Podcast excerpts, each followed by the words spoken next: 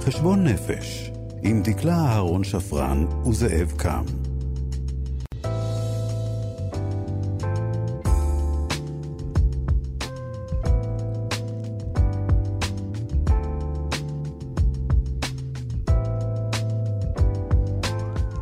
שלום לכם, גמר חתימה טובה. אנחנו כאן איתכם בתוכנית מיוחדת לערב יום הכיפורים, חשבון נפש.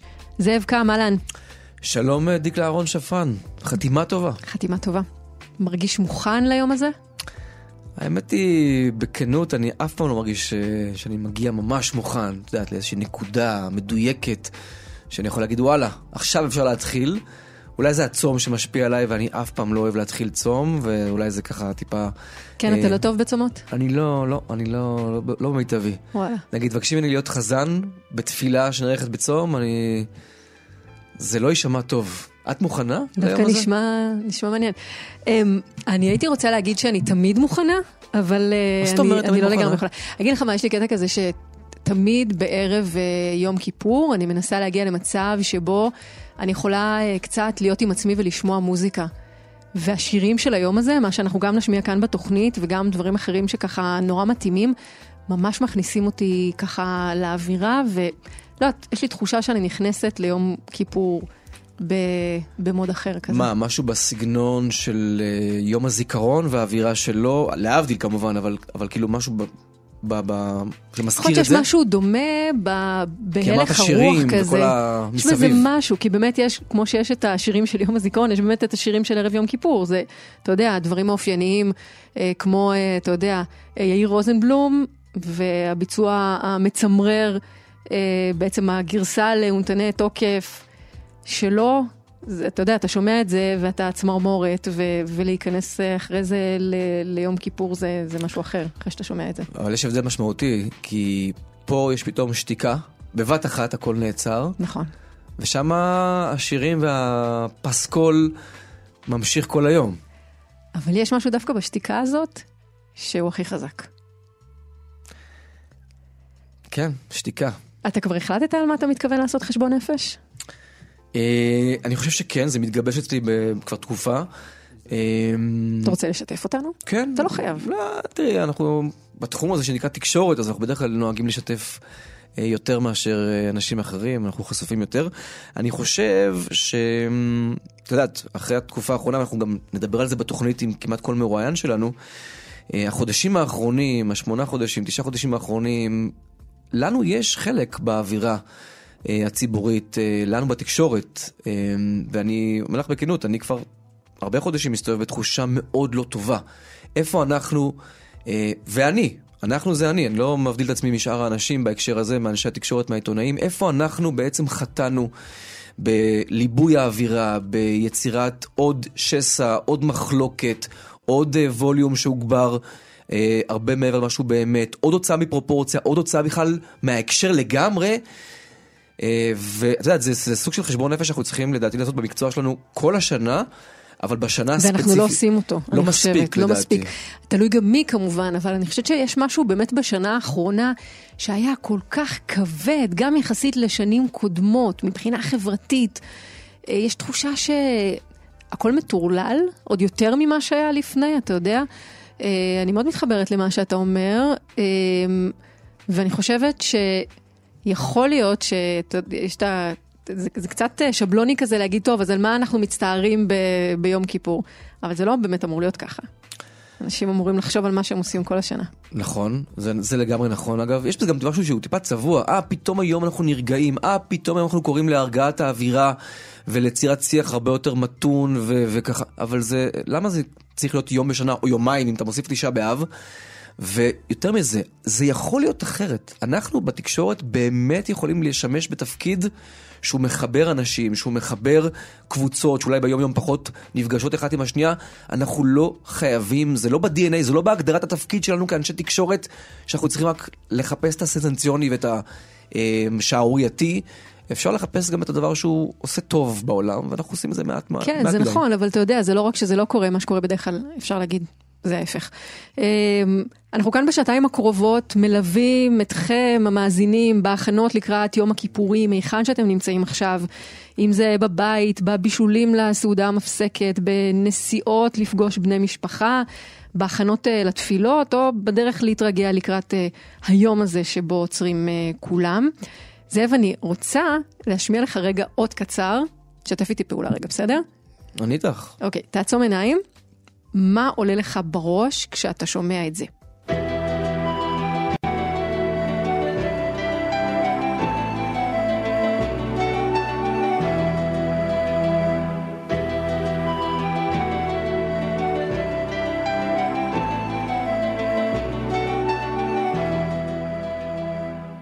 טוב, הוא באמת עצם עיניים. אני, כשאני מתחייב למשהו, מרשים מאוד. אני עושה אותו עד הסוף. אוקיי, מה זה היה? אתה מזהה? תראה, אנחנו דיברנו על זה לפני זה, אז אני יודע מה זה, אבל, אבל לא זיהיתי את זה בהתחלה כשהשמעת לי את זה לפני התוכנית. אולי כי לא, לא הייתי מאלה שפותחים רדיו מיד בסוף הצום, אלא יותר טלוויזיה. אז אני באמת אה, אשתף, קודם כל, מי שמזהה או לא מזהה, זה האות שמושמע במוצאי יום כיפור אה, כל שנה. יש יום אחד בשנה שבו אין שידורים, ואז לפני תחילת השידורים ברדיו, כמה דקות לפני שמהדורת החדשות הראשונה אחרי החג מתחילה, משמיעים את המנגינה הזאת שוב ושוב ושוב. אני אגיד לך מה עולה לי בראש כשאני שומעת את המנגינה היפה הזאת עכשיו. אם אני עוצמת עיניים, אני עכשיו, אני רואה עכשיו בעיני רוחי, כשאני שומעת את המנגינה, יוסי, אתה יכול עוד פעם להשמיע לנו את ה... נבקש מיוסי תנורי, הטכנאי שלנו.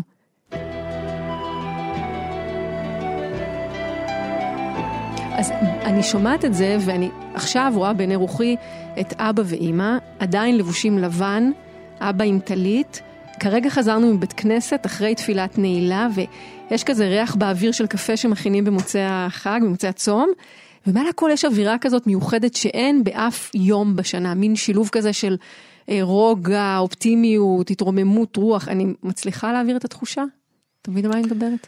כן, כן, האמת היא שהדקות האלה הראשונות, כשעוד לא מתחילים להתניע, המכוניות עוד לא התחילו לנסוע בכבישים, כן. עדיין חצי ריקים, כי מה לעשות, אנשים רוצים עוד לאכול ולשבור את עצמם לפני שהם יוצאים החוצה עם האוטו, וכן, עדיין האווירה עוד קיימת, המהדורות אה, עוד מתארגנות, הם עוד לא עלו לאוויר. כן, איזשהו משהו שהוא בין לבין כזה, שעוד ככה מתרפק על מה שרק עכשיו הסתיים, לפני שאנחנו חוזרים, הרי השגרה היא כל הזמן פה, כל השנה. תן עוד כמה דקות אה, של הרוגע שהיה פה 25 שעות לפני כן. תן עוד קצת מזה. נגיד שפעם המנגינה הזאת, אמרו לנו כאן אה, חברים בחוץ לפני שנכנסנו לאולפן, היא הייתה מושמעת כל יום, עוד בתקופה שהשידורים היו מופסקים ולא היו אה, שידורים 24 שעות ביממה, זה עוד שהיה מתנגן בתחילת השידורים, ככה אמרו לנו כאן בבוקר, עכשיו. בבוקר? לפנות בוקר? בבוקר, כשהשידורים היו מתחילים. ואחרי כל אלה, אנחנו יכולים אה, עכשיו להתחיל את התוכנית שלנו, נגיד אה, תודה רבה לעורך שלנו עמית שניידר, לטכנאי אה, יוסי תנורי, ואנחנו רוצים להתחיל את התוכנית שלנו בשיחה עם הרב הראשי לישראל, הרב דוד לאו. שלום לך. שלום וברכה, בוקר טוב.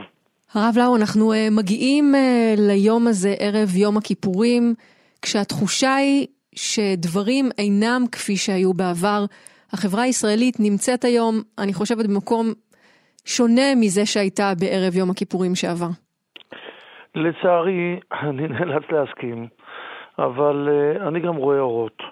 אני מסתובב בארץ, נמצא בארץ בקהלים שונים, במקומות שונים, ואני רואה שקודם כל העם שלנו בריא יותר ממה שנדמה לנו.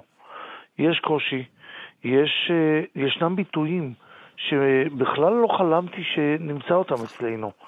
אני לא מבין למה אנחנו, בכל פעם כשישנו ויכוח בין אנשים, ומותר שיהיה ויכוח, היהדות כולה בנויה על דיונים, על ויכוחים, אביי ורבא בגמרא זה ביטוי, מושג שקיים כל הזמן. ובכל זאת, אצלנו היום זה הפך להיות מושג ושמו שנאה. אם אני חולק עליך בדבר מסוים, פתאום אנחנו כבר שונאים. חס ושלום. למה לגלוש לשם?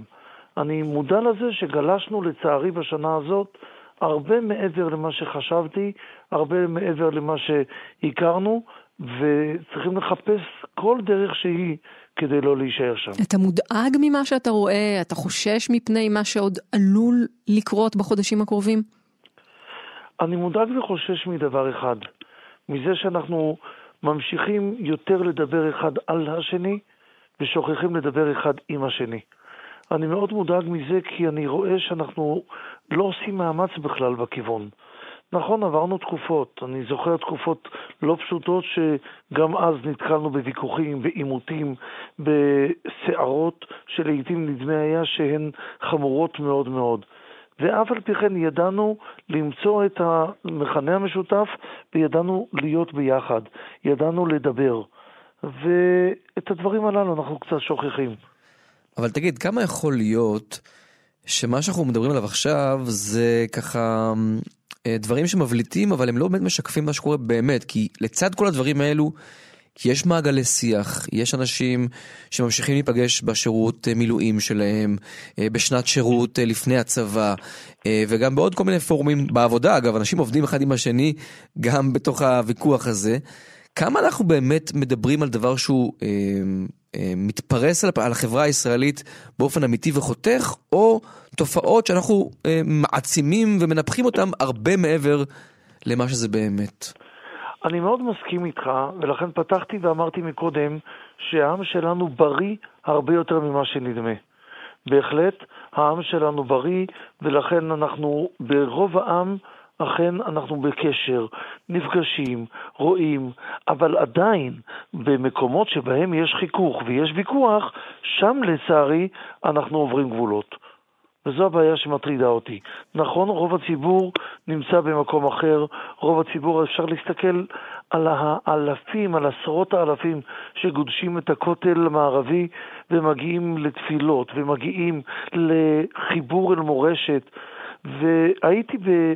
בשבועות הללו גם במקומות כאלה שפחות אנשי בית כנסת, ובאחד התיכונים אה, אמר לי מישהו בביטוי מסוים של אה, לא כל כך רצינו שיגיע רב. אמרתי לו, הבעיה היא שכאשר יש ויכוח, וויכוח פוליטי, אז לעיתים אנשים לוקחים אל תוך הוויכוח גם את היהדות, ופשוט שופכים את התינוק עם המים. אין לנו רשות לזה. אנחנו נמצאים כאן בארץ שהיא חלום דורות. ארץ חמדת אבות, זכינו בדור שלנו שהפכה להיות מדינה שהיא נחלת בנים. אין לנו רשות לבוא ולפגוע בדבר הזה. אז גם אם זה רק חלקים, גם אם זה לא בכל מקום, ועדיין, אין לנו רשות אלא לשמור על חלום הדורות, על המימוש שלו. הרב, אני שומעת את הדברים שלך, זאב, אני שומעת גם את הדברים שאתה אמרת קודם, אני חייבת להגיד שיש משהו שהוא קצת אופטימי מטבעו ב, ביום הזה, בערב יום כיפור, אבל כשמסתכלים על מה שקורה ברחובות בחודשים האחרונים, הרב, אתה דיברת על ההמונים שגודשים את רחבת הכותל, יש גם המונים, להבדיל, או לא, שגודשים בכל מוצאי שבת את קפלן, יש מחאות ברחובות, יש תחוש, תחושה של בעירה בחברה, של אנשים שמרגישים שיש קרע שרק הולך ונפער ונהיה גדול יותר ויותר מיום ליום בגלל מחלוקת סביב הרפורמה, סביב אה, חקיקה משפטית, עוד מעט כנס החורף אה, של הכנסת יתחיל, חוק הגיוס יעמוד לפתחנו. זה קרע שהוא, שהוא אמיתי, זה מקום שעד כמה שלא נדבר על היופי של, שבחברה והאחדות, אני חושבת שאי אפשר להמעיט מחומרת הדבר. אני לא ממעיט, אני מודע לזה שזה קיים, אבל אני מצד אחד רוצה לראות את האורות, בוודאי בערב היום המיוחד הזה, אני רוצה לראות את האור, ואני יודע שהוא קיים במינון גבוה, אבל מצד שני, אני כואב גם את העובדה הזאת, שנכון, אנחנו לעיתים מאבדים קצת את עצמנו, ומדברים וגולשים למחוזות שלא היו. מה זה המושג הזה של השנאה? אם יש לי ויכוח איתך אידיאולוגי, בגלל זה אנחנו צריכים לשנוא אחד את השני? יש ביטוי בחז"ל, כשם שאין פרצופיהם שווים, כך אין דעותיהם שוות. אני לא שונא אף אחד בגלל שהפנים שלו שונות מהפנים שלי. הוא נראה אחרת. אז למה אני צריך לשנוא כן, מישהו אתה יודע, אבל הרב, אנשים, אנשים באים ואומרים, אבל אנחנו לא מדברים על uh, עניינים קטנים ככה של uh, אי הסכמות. מדברים כאן, כך אומרים אותם מפגינים, מכאן או מהצד השני, על דמותה של מדינת ישראל, היהודית או הדמוקרטית. מה אתה יכול, נאמר, uh, להגיד ל... למפגינים שמגיעים אה, בכל אה, שבוע לתל אביב או למוקדים הרבים ברחבי הארץ ואומרים אנחנו חרדים מפני מה שעלול להיות כאן במדינת ישראל. אני אבקש מהם דבר אחד, תנסו לדבר, לא רק להשמיע את קולכם, אלא תעשו דבר שהוא מאוד מאוד ישראלי כנראה. המצווה הראשונה שאנחנו מקיימים בכל שנה היא מצווה לשמוע קול שופר. פשוט לשתוק ולהקשיב. אני מבקש מהם, תתחילו גם קצת להקשיב. תבינו, אני אומר את זה לכולם, תנסו להבין שיש אנשים שחרדים ודואגים. תקשיבו כולם, לא רק להשמיע. אתם מפגינים ומשמיעים קול, בסדר. אבל האם אתם גם שומעים? האם אתם גם מבחינים שבסופו של דבר זה הבית המשותף של כולנו? אתם רוצים באמת לשפוך את המים עם התינוק בצורה שתפגע בכולנו? אני לא רוצה לזה. אני רוצה לקוות שגם אחרים לא רוצים את זה. אז רק אם נשב ביחד, נצליח לעשות את זה. אני מנסה, ובכל דרך שהיא, אני מגיע למקומות שרוצה לדבר עם אנשים, ומבקש מאנשים להצטרף אליי בדיבור הזה. בואו נדבר, בואו נשמע אחד את השני, ואחרי שנשמע, נשמיע, ואפשר למצוא מכנה משותף, אם רוצים. אם לא רוצים, אז השאלה היא קשה. אני רוצה לקוות שבערב יום הכיפורים אנשים יביעו את הרצון שלהם ויבינו כן. כולנו כאן, לכולם יש דעות ורצונות, אבל כשנמצאים בבית אחד, צריך להתכופף. כן, אם כי אתה יודע, זה רצון אה, שאנחנו אה, נקווה ונצפה ונשאף שהוא אה, ייאמר ויובא כל השנה, ולא רק ב...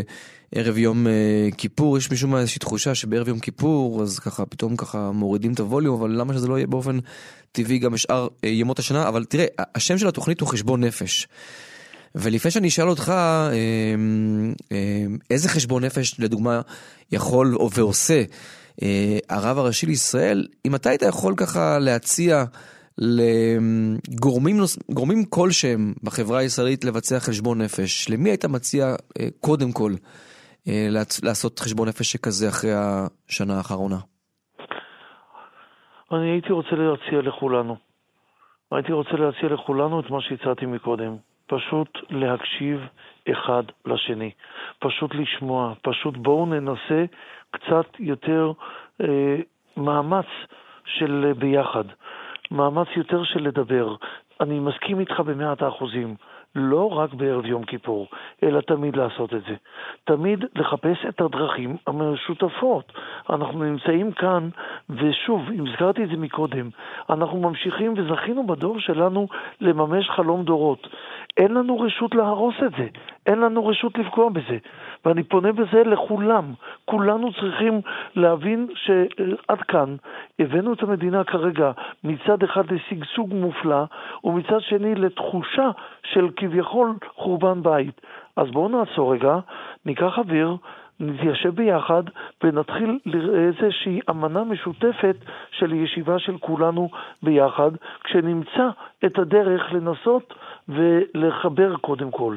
יש ביטוי שאני מזכיר אותו בתפילה. אני אומר אותו מדי בוקר, שנראה, אני מבקש מהקדוש ברוך הוא עזרה, שנראה כל אחד מעלות חברינו ולא חסרונם.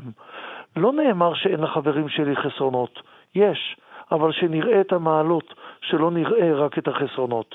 וברגע שנראה את המעלות ולא רק את החסרונות, אם נתחיל לחפש, גם נמצא. וממש לסיום, אה, תשתף אותנו איך נראה, אה, אולי גם נשמע, חשבון הנפש שעושה רב ראשי לישראל? מה הוא כולל, או מה, מה עובר בתוכו? תראה, הוא כולל הרבה דברים. הוא כולל קודם כל בפן האישי, המשפחתי, האישה, הילדים, והמחשבה אם אה, טעיתי במשהו, אם יש משהו שאולי כדאי יהיה לבחון בצורה קצת אחרת, קודם כל כלפי הבית, וההתייחסות הזו שצריכה להיות אה, מושלמת ומלאה כדי אה, לתת כל מה שאני מחויב כלפיהם, אם אני מצליח לעמוד בדברים הללו. החשבון הכללי הוא בוודאי חשבון מהותי מאוד. אני uh, מהרהר לעצמי בתיקי בית הדין אם באמת הצלחתי לעזור לאנשים כפי שרציתי, והשתדלתי מאוד לעזור להם, איך אני מגדיר את זה? להציל את האנשים, להציל את עצמם מעצמם. האם הצלחתי בדבר? האם אה, השמעתי את קולי בדברים שהיה מקום להשמיע, או אה, חלילה אה, השמעתי מילים שאינן היו ראויות? אני בודק את עצמי לאורך השנה, ובוודאי בחודש הזה שבו הסתובבתי עוד יותר בארץ כולה, אני רק רוצה לראות את כולנו קצת קצת חושבים כל אחד על להכות על החזה שלי ולא על החזה של הזולת. אם נצליח בזה, עשינו המון. ובדיוק בהמשך לדברים האלה, הרב, אני חושבת שבשנה האחרונה אנחנו ראינו גם הידרדרות משמעותית, איך לא, בשיח של המנהיגים שלנו בכנסת ומחוצה לה. אולי אה, לקראת סיום אפשר אה, לשאול אותך, כרב הראשי לישראל, מה אתה אומר מכאן למנהיגים שלנו, לראשי המדינה, לשרים, לחברי הכנסת, ביום הזה, במעמד הזה, ערב יום כיפור? שתחשבו האם בפעילותכם אתם מסייעים למדינת ישראל באמת או מסייעים לעצמכם. זה דבר מאוד חשוב ומשמעותי. אעמוד בתפילה ואבקש דבר אחד ואומר ביטוי משמעותי. ריבונו של עולם, הרם קרן ישראל עמך. האם עשינו ובאמת פעלנו, ובדיבור שלנו, בעברית שאנחנו משתמשים בה, האם זו עברית של להרים קרן ישראל עמך, להגדיל את כבוד מדינת ישראל בעולם, או שההתנהלות שלנו הייתה מחפירה, האמירה הייתה לא ראויה, והתוצאה היא שבאמת מי שנפגע זה מדינת ישראל. זה דבר שהייתי מבקש מכולנו לבחון ולשאול את עצמנו 24 שעות, 24-7. הרב הראשי לישראל, הרב דוד לאו, תודה רבה לך שהיית איתנו היום. שתהיה לנו שנה ברוכה, ואתם יודעים מה? תסלחו לי שאני אומר לכם את זה גם ברדיו, אבל שיהיה לנו גם יום אחד בלי חדשות. יום רגוע, משעמם, שקט. מגיע למדינת ישראל גם יום כזה. למה אחד? הרבה. אני בעד. בוא, נתחיל מאחד. יאללה, התחלנו. גמר חתימה טובה. גמר חתימה טובה. גמר חתימה טובה. אתה יודע, זאב, ש... זה מאוד uh, מעניין, דיברתי עם uh, חבר היום בבוקר, והוא אמר לי, אני מאחל לך שהשנה הקרובה תהיה טובה ומשעממת. ודיברנו קצת על, ה, על הקטע הזה של השנה משעממת. אה, יש, אתה יודע, את הקטע הזה שאומרים שבסינית זה איחול להגיד שיהיו לך חיים משעממים. חושבת שבפעם הראשונה קלטתי את זה, האמת, בזמן הקורונה.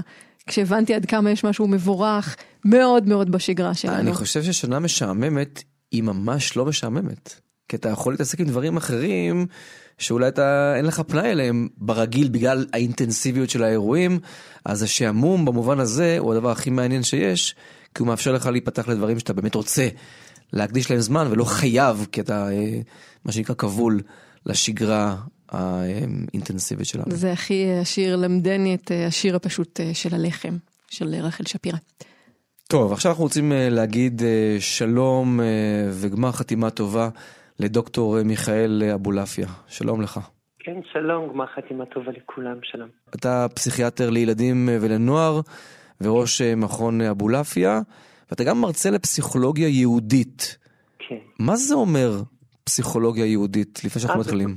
אה, בפשטות שהמסגרת החשיבה היא מסגרת אמונית. כלומר, אני מאמין שהשורש של הרע הוא הטוב. אנחנו העם היחיד, אין פילוסופיה בעולם שמאמינה שבאמת השורש של הפירוד הוא האיחוד, השורש של הרע הוא הטוב. ככה אנחנו מאמינים, וככה אני חושב שזה מסגרת חשיבה שמאפשרת לנו לטפל בצורה יותר, לדעתי, יותר טובה, יותר עמוקה. וזה למשל בנושא של אה, מחילה וסליחה, אנחנו לפני יום כיפור, אז אנחנו מאמינים שכל מה שעשינו, אז בסופו של דבר אנחנו מסוגלים לשנות, אנחנו מאמינים בטוב. אנחנו לא נתקעים, מה שנקרא, עם המשקעים מהעבר, אנחנו כן מאמינים שאפשר לשנות הכל, אפשר להאמין באופטימיות על הכל. זה, זה המסר היהודי הידוע, החשוב. יש עוד הרבה מסרים אחרים, כולם הם מחוברים. מה, אותו משפט, אותו משפט ידוע ומפורסם שאומר כשם שאדם מחויב לברך על הטובה, כך הוא מחויב אה, לברך על הרעה, משהו בסגנון הזה? אה, מש, משהו אחר, משהו שלמשל אם חטאתי, אז לפני החטא בחרתי בחטא. שנייה אחרי החטא הוא כאילו לא שלי, הוא כאילו הופע במציאות. אני עכשיו לוקח אחריות לתקן את מה שעשיתי. זהו, אני לא אכול באשמה, אין אשמה ביהדות. אני להפך, אני עסוק כל הזמן בלקיחת אחריות אל העתיד. אני חושב שזו אמירה מאוד חשובה לקראת היום השמח הזה, בסופו של דבר יום כיפור, עם כל הניגונים הלפעמים מאוד מאוד רציניים כמובן, אבל יש, מתנגן לנו בתוך, בתוכנו איזשהו, איזשהו צליל של, של, של אופטימיות, שאפשר שהכל יהיה אחרת. אפשר להשתנות, איזה יופי. דוקטור כן, אבולעפיה, אתה פסיכיאטר, אתה איש טיפול. אני חושבת על הדברים שאתה אומר, ואני תוהה עד כמה הם מובילים אותך לגישה טיפולית שהיא שונה מאשר מי שאולי לא בא מתוך הדברים האלה, מתוך הגישה הזאת. כן, התנאי להקשבה של הכאב של המטופל, מה שמאפשר לי להיות יותר קרוב למה שהשני חווה, זה אותה המסגרת הזאת האופטימית. כלומר, בגלל שטוב, אז בוא נהיה עם הרע עד הסוף. זה לא הכחשה, זה לא, זה לא ריחוק, זה להפך. ומתוך זה שאני מאמין בטוב, אז עכשיו בוא, בוא נהיה באמת קשובים לאחר איפה שהוא נמצא. מה שרבי נחמן קרא לזה להיות דומה בדומה, נכון? מתחת לשולחן, הסיפור של האינדיק הידוע, שכדי לרפא אני צריך להזדהות. אולי תספר את זה למאזינים שלא כולם אה, בהכרח מכירים אותו. סיפור מרתק, היה מלך שהבן שלו נפל לשיגעון, חשב שהוא תרנגול הודו. הוא היה ערום מתחת לשולחן, משחק עם, אה, עם לחם, וקרא לפסיכולוגים, פסיכיאטרים, הם לא עברו כל כך, קרא לזקן יהודי, שאמר למלך, אל תדאג, אני אעזור לבן שלי, זה השיר הידוע של חנן בן ארי אגב, ש... שאמר לו, אני, אני אעזור לבן שלך, מה עשה? אף הוא התפשט, הלך מתחת לשולחן, והתחיל גם הוא לשחק עם, אה, עם לחם. שעה שלמה עד שהתיידדו זה עם זה. ואז שאל את הנסיך, אם אנחנו יודעים שאנחנו אינדיקים, כלומר תרנג, תרנגולים, אז אפשר שבעצם, שאפשר שנהיה עם מכנסיים. וככה הנסיך הסכים, ולאט לאט אה, הוציא אותו מהשיגעון. כלומר שהנוסחה של הריפוי, בסופו של דבר הוא ההזדהות. הוא לחוות בגוף שלך מה שהשני חווה בגוף שלו. זאת אומרת שעבודה, עבודה יהודית, העבודה היא העבודה של המטפל על עצמו. זה לא, אני לא מפסל את השני, אני לא מרפא את השני במובן האקטיבי, אלא אני עושה עבודה בעיקר בעיקר על עצמי, להיות באמת קשוב למה שקורה אצל השני, לפתוח את הלב, באמת להתרגש ובאמת להיות נוכח, וזה אחד המסרים היהודיים הכי עמוקים, המסר של הנוכחות. שם הוויה, האל שלנו נקרא יוד הווה, לקדש את ההווה. כן, ככה זה השם של האל שלנו. יוד אתה בעצם אומר, אתה אומר כאן אה, שיש צורך בהתבוננות שהיא כל הזמן, אתה אומר בהוויה, בלמצ... בלהיות שם כל הזמן, ויכול להיות שאם אנחנו מדברים על חשבון נפש, הזכרנו כאן אה, מקודם, יום כיפור, אה, בעצם אתה מדבר על חשבון נפש שנעשה כל הזמן.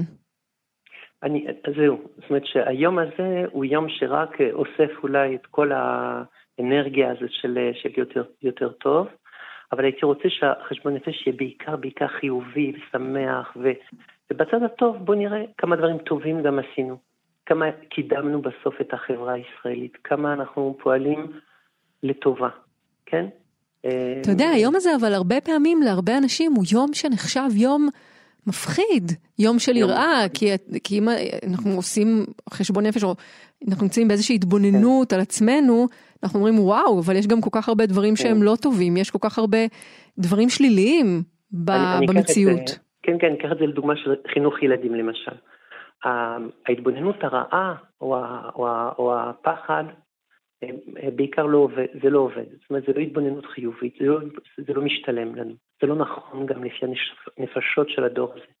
הנפשות של הדור הזה, הן בעיקר צריכות את, ה, את העין הטובה, את, את זה שאנחנו באמת באמת אה, מסתכלים, אה, לשים פוקוס על, ה, על החלקים החיוביים, ואז מעט מן האור דוחה הרבה מן החושר. תדליק איזה גפרור קטן בתוך עיני חשוך, הכל נהיה מואר פתאום. מה שאנחנו צריכים בעיקר, בעיקר לזכור שאנחנו עם מדהים, עם גדול, אנשים טובים, כל הטעויות וכל ה... כל לפעמים הפדיחות וכל מה שלא. אבל הלא בראייה יהודית הוא החמישה אחוז, הוא הצד השטחי, השטחי, החלקי. הטוב הוא האמת, הטוב הוא השלמות, הטוב הוא. אתה, אתה אומר, האדם הזה הוא אדם טוב, אתה מכיר אותו, אתה מחובר אליו באמת. תראה, אני לא, אשאל, אני לא אשאל אותך אם אתה לא, אם אתה לא חושב ולא מרגיש כמו אולי אחרים פה בציבוריות הישראלית, שבחודשים האחרונים האחוז של הטוב והלא טוב אולי טיפה משתנה, היחס ביניהם. אני רוצה לשאול אותך דווקא מהכיוון שלך כמטפל. כן. אמ, אתה מרגיש שבאים אליך אנשים שהבקשה שלהם או המקרה שלהם מתחבר למה שקורה עכשיו במדינה? אני בטוח שכן, כי אני בטוח שבסופו של דבר המקום הכללי בנפש האדם הוא המקום העמוק ביותר.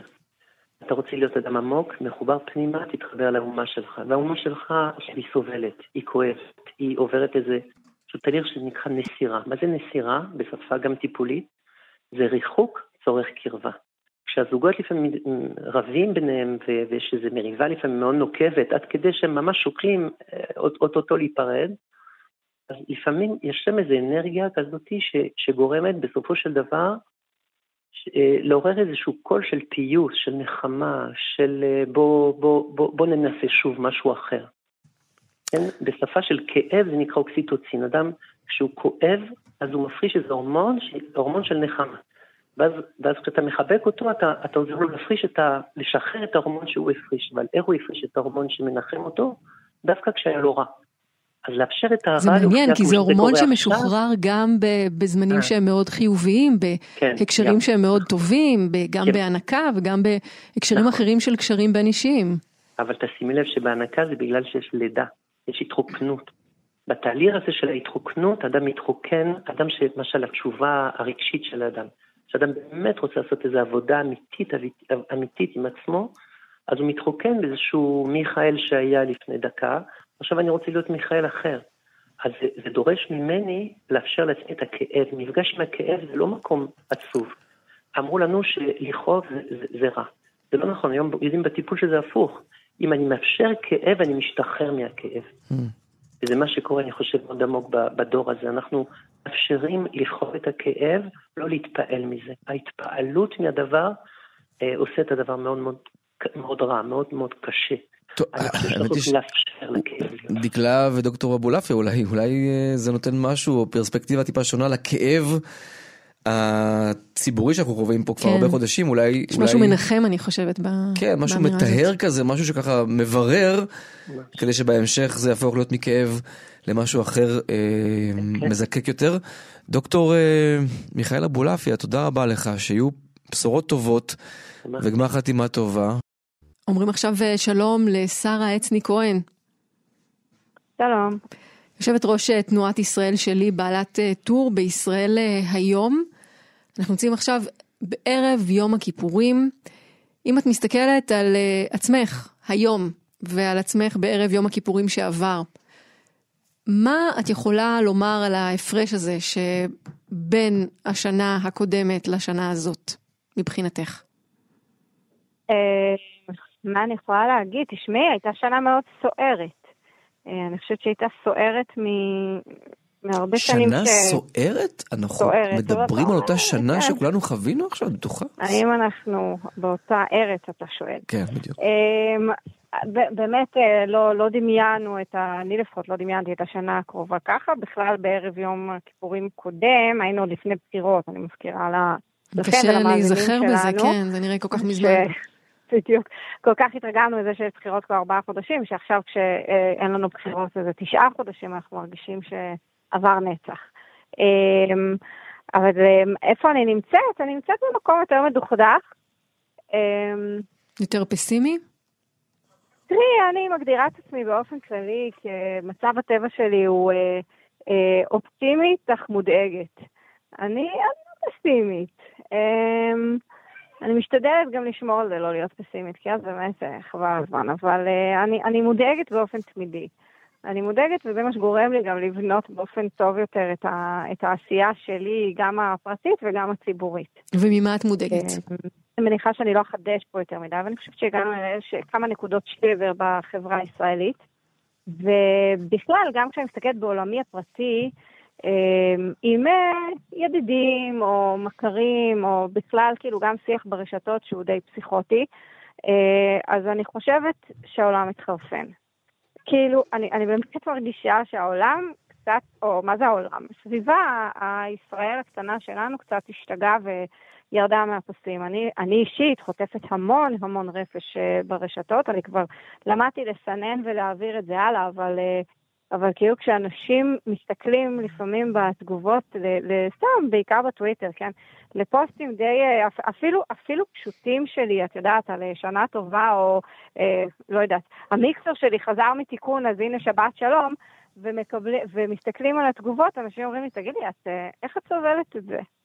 את אומרת, למדתי לסנן, אבל מה, מה היה לפני שלמדת לסנן? מה היו התחושות? לקחתי קצת ללב, אבל, אה, אבל זה עובר. אם אני לוקח את מה שאת אומרת על הרשתות, ואני אציע עכשיו הצעה תקדימית, אולי כמעט אפילו אה, כופרת בעיקר. כן. שתציע לבטל את זה, לחזור חזרה לימים שלפני הרשתות החברתיות. אני רציני לחלוטין, כי את יודעת, בהתחלה אמרו זה יותר טוב מאשר רע, יש בזה דברים לא טובים, אבל האפשרות לאפשר לכל אחד את המיקרופון האישי שלו, הציבור יכול להתבטא, כן, זה בלי שהוא איך. בעצם תלוי בתקשורת המסורתית. בוא נחזור למערות, בוא נתחיל להצית אש עם אבנים, זה לא באמת אפשרי, אתה יודע. במה לא, זה מועיל לעולם? אוקיי בומר, כאילו, תקשיב שנייה, זאב, אה, אה, לא, לא בקטע היא קראה לך בומר, כן? אני רק רוצה לציין. אבל, אה, ערב יום כיפור. שרה, ערב טוב, אה, שנה טובה, גמר חתימה טובה, היה מאוד נעים לדבר איתך. זאת המציאות. אני לא מתכוונת כרגע, אין לי שום כוח שבעולם, גם לא ג'יני בתוך, אה, אה, בתוך אה, איזשהו, אה, מנור, איזושהי מנורת קסם, שאני עכשיו אה, אצליח לבטל את ה... גם אם הייתי רוצה, ואני לא בטוחה שאני רוצה, לבטל את הטוויטר או את הפייסבוק או, או, או את האינסטגרם. אני לא יכולה לעשות את זה. ולכן צריך להתמודד במציאות הקיימת, מה שנקרא. אה, ולמצות, ה... אתה יודע, גם לעשות טוב, אבל לפעמים גם לנשוך כשצריך. אה, אבל- להתמודד, כאילו לא לברוח מזה שיש רשתות חברתיות, כי יש. אני חייבת להגיד, אה, גם בעקבות מה שכאן זאב אם אמר... את חייבת להגיד, אז תגידי. אני אגיד. דבר מאוד. לא יעצור אותי. גם בעקבות הדברים שלך, זאב, תראו, הטוויטר, לדוגמה, אם אני מסתכלת על הפלטפורמה הזאת, הוא באמת הפך למדמנה. כלומר, זה באמת ממש, כן. נורא, אני חייבת להגיד שאם לא הייתי צריכה בשביל העבודה שלי להיות שם, אני לא חושבת שהייתי נכנסת אה, בחודשים האחרונים לשם, כי באמת, יש שם אה, הטלת רפש, וגם התגובות האלה, אני חושבת שכולנו סופגים אותם, אבל את יודעת, אם אני מסתכלת על אגב, היום למה הזה, זה? למה הטוויטר הוא מקום אה, מגונה, מזוהם? הוא גם יותר קשוח מפלטפורמות אחרות, ובמקומות אחרים- מקומות אחרים- אז יותר למה? מאינסטגרם. יש לי סברות, מה הסיבה? יש לי סברות. תסבירו לי אתן. מה הסברות יש לי- שלך? יש לי- מעניין אותי. יש לי סברות. הסברה הראשונה זה שאוטומטית, כלומר, היא פלטפורמה מאוד פוליטית אקטואלית. אה, וברגע שזה, כלומר, זה פחות חתולים מנגנים על פסנתר, כמו בפייסבוק, או פחות אה, מתכונים, או את יודעת, אה, כל מיני אה, מתכונים live כאלה, כמו באינסטגרם, וזה הרבה יותר אה, פוליטי אקטואלי, ו- ושכזה הוא, הוא באופן כללי אה, אה, הרבה יותר קשוח.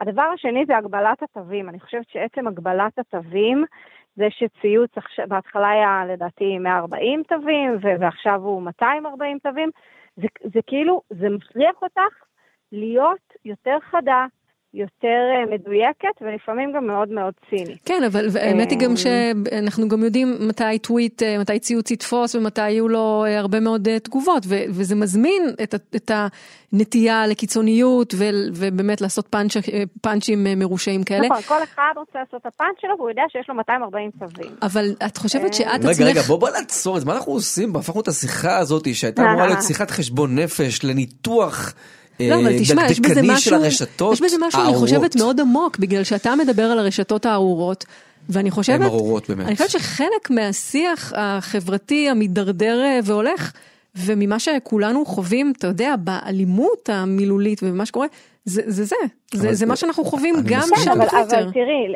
בכל מקרה, גם ההפגנות אה, ש, שמעלים, או אני, אפשר לקרוא לזה הפגנות, אני קוראת לזה יותר התפרעויות, כן? האנרכיזם שמעלים החבר'ה של אחים- שאחים לנשק לרשתות. אם זה היה משהו שאת יודעת, אף אחד לא שומע עליו, אז, אז היה הרבה פחות אה, מוקצן. אבל מרגע שיש לכל אחד פלאפון, וזה רגע אחר כך עולה לרשתות, ומקבלים מלא מלא לייקים, אז כאילו, את מבין, אז השדה הוא אחר. עכשיו, אפשר לחשוב כמו זאב שאנחנו רוצים לבטל את הרשתות, אבל בהינתן רשתות חברתיות, אני חושבת, אגב, זאב, שזה משהו שצריך להתגבר עליו. כלומר, לקחת פחות ללב את הטוויטר, פחות ב... לקחת אותו בפרופורציה. אפשר פשוט לא לקרוא אוקיי. תגובות. אני, אני זה- עושה זה את לא- זה זה. לא ימעיט כהוא זה מהרעל שעדיין צף שמה, אבל תקשיבי, בסדר, אוקיי, אני אני מבין שכנראה שאני חי באיזושהי אה, בועה. בעצם אני מנסה לשכנע אותך לחזור לטוויטר. לא, אני שמה, אני שמה, אני אה, שמה וסובל, בדיוק כמו שדקלה תיארה מקודם, לגבי זה שמה לעשות, צריך להיות שמה כי אתה בתוך עולם תקשורת ואתה, מה שנקרא, זה חלק מדרישות המקצוע. תגידי, אנחנו דיברנו על השנה האחרונה, ואתם במשפחה מציינים את השנה הזו בהקשר אחר לחלוטין אישי, אה, שנה מאז אה, פטירתו של אה, סבך. אה, נכון. אליקים, אה, זיכרונו לברכה, מה הוא היה אומר? זו שאלה לא הוגנת, אני חייב להגיד, אבל מה, מה את חושבת שהוא היה אומר? בבית העלמין, כש, כשעשינו את הטקס המסורתי וקצת דיברנו עליו ועל דמותו, אז, אה, אז אה, דוד שלי אמר, אה, וואו, מה, מה הוא היה חושב היום? אני אמרתי לו, אולי טוב, כאילו, אולי טוב ש... את יודעת, הוא לא ראה את הכל ככה מתפרק, כאילו, אה, אני מאמינה שעוד יחזור ויהיה שלם, אבל, אבל הסיפור הזה של הפירוק הוא תמיד לקח מאוד מאוד קשה דברים שקורים ברמה הלאומית. אז הוא לקח מאוד קשה את אוסלו, והוא לקח מאוד קשה כמובן את הגירוש, או, או כל חתימה על כל הסכם או כל דבר כזה. אבל הוא לקח גם מאוד מאוד קשה את, ה, את השבר בתוך החברה הישראלית, אה, שזו לא הפעם הראשונה שאנחנו נתקלים בשבר, בשבר בחברה הישראלית, אבל הוא מאוד לקח ללב את, ה, את הסיפור הזה שקוראים לו חברה ישראלית במדינת ישראל. אה, אז אני, אתה יודע, אולי אני אתנחם בזה שהוא לא, לא זכה במרכאות אה, אה, לחוות את כל מה שאנחנו חווים עכשיו, אבל כן, הוא חסר לנו מאוד, מאוד מאוד. שרה, ממש אה, לקראת סיום, את יודעת, אנחנו אה, מדברים ביום הזה על התבוננות ועל חשבון נפש, ודיברת מקודם על אה, אנשי המחאה ועל מה שהתחולל כאן בשנה האחרונה מצידם. אולי אני יכולה לשאול אותך, מה המקום של מי שנמצא בצד השני, של תומכי הרפורמה? את יושבת ראש תנועת ישראל שלי. מה לדעתך חשבון הנפש שאתם, הם, צריכים לעשות ביום הזה? אני אדבר עלינו כמחנה אולי, כאילו, אני לא רוצה כל הזמן לדבר עליהם ועליהם ועליהם, כן? אה, אבל אני חושבת שהמהלך הזה של, אה, של הרפורמה, בקונס, בטח בקונסטלציה הקואליציונית הנוכחית, אה, נעשה באופן פזיז מדי ואטום מדי לקולות שבאו מלמטה, וגם כאילו מתייחס לפחדים שהם אותנטיים, לפעמים במונחים דמונים. כאילו, היה, יש פחד אמיתי מקיצוניות דתית, ומ... אה, יודעת, לפעמים מעמד האישה, ומכל מיני, כל מיני פחדים אמיתיים שוואו, גם חלק מהמשפחה שלי מדברת את השפה הזאת, והולכת לקפלן, והולכת להפגנות, ו... ו... ואנחנו כמחנה, אני לא מדברת עליי או על מישהו אחר, אנחנו התייחסנו לזה מתוך המקום ה... כאילו הפגוע, השוקיסטי, את יודעת, ה... ה... מה, מה קורה פה, כאילו, מה זה האנרכיה הזאת, אנחנו התייחסנו לזה כאנרכיזם, כפריבילגים, ככל מיני, כאילו אהבנו להדביק את כל המונחים האלה. נראה לי, אני, אני לפחות באופן אישי וגם בישראל שלי, אנחנו משתדלים קצת פחות uh, להשתמש בכל מיני סטיגמות. כן. Um, אבל אני באמת חושבת כאילו שיש פחדים אותנטיים בצד השני. האתגר שלנו הוא למוסס אותם, או, או באמת להסביר גם את הפחדים שלנו וגם את הרצונות והבחירות שלנו, אבל uh, באמת אני חושבת שזה משהו שאנחנו יכולים לקחת לנו כ- כמחנה בעניין של חשבון נפש. כן, נראה לי שחלק מהעניין זה גם שכל אחד נמצא בתוך התיבת תעודה שלו ושומע ככה את הדברים אה, שסביבו. שרה עצני כהן, יושבת ראש תנועת אה, ישראל שלי, בעלת טור בישראל היום. תודה רבה לך שדיברת איתנו. גמר חתימה טובה. תודה לכם. גמר חתימה טובה.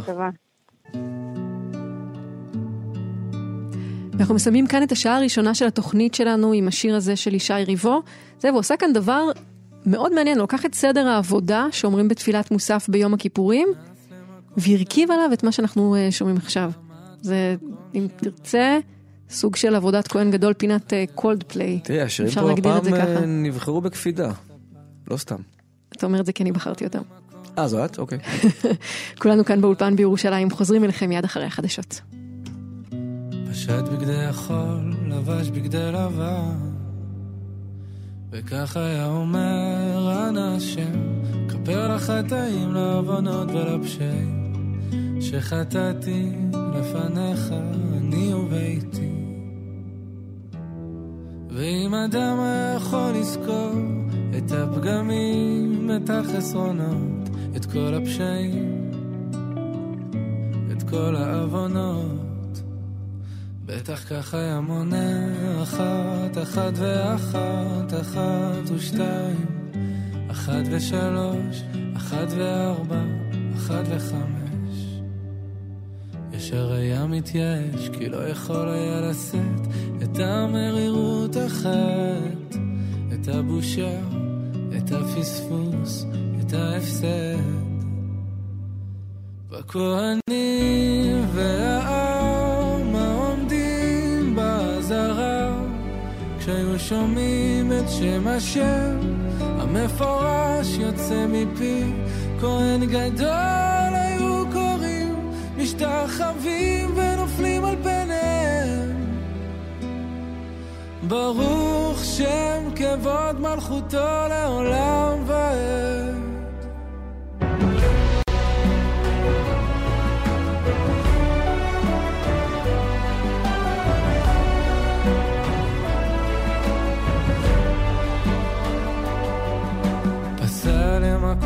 פסע פניו לקודש, אחוריו להיכל. ללא רבב היו שווים פיו ומעשיו.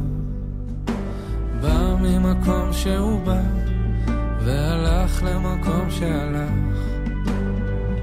פשט בגדי לבן, לבש בגדי זהב. וכך היה אומר, אנא השם, כפר לחטאים, לעוונות ולפשעים, שחטאתי לפניך אני וביתי. ואם אדם היה יכול לזכור את החסדים, את הטובות, את כל הרחמים, את כל הישועות, בטח כך היה מונה אחת, אחת ואחת, אחת ושתיים, אחת מאלף, אלפי אלפים, ורוב ריבי רבבות, ניסים נפלאות שעשית עמנו, ימים ולילות, וכהנים והעם העומדים בעזרה, כשהיו שומעים את שם השם, המפורש יוצא מפי, כהן גדול היו קוראים, משתחווים ונופלים על פניהם. ברוך שם כבוד מלכותו לעולם ועד.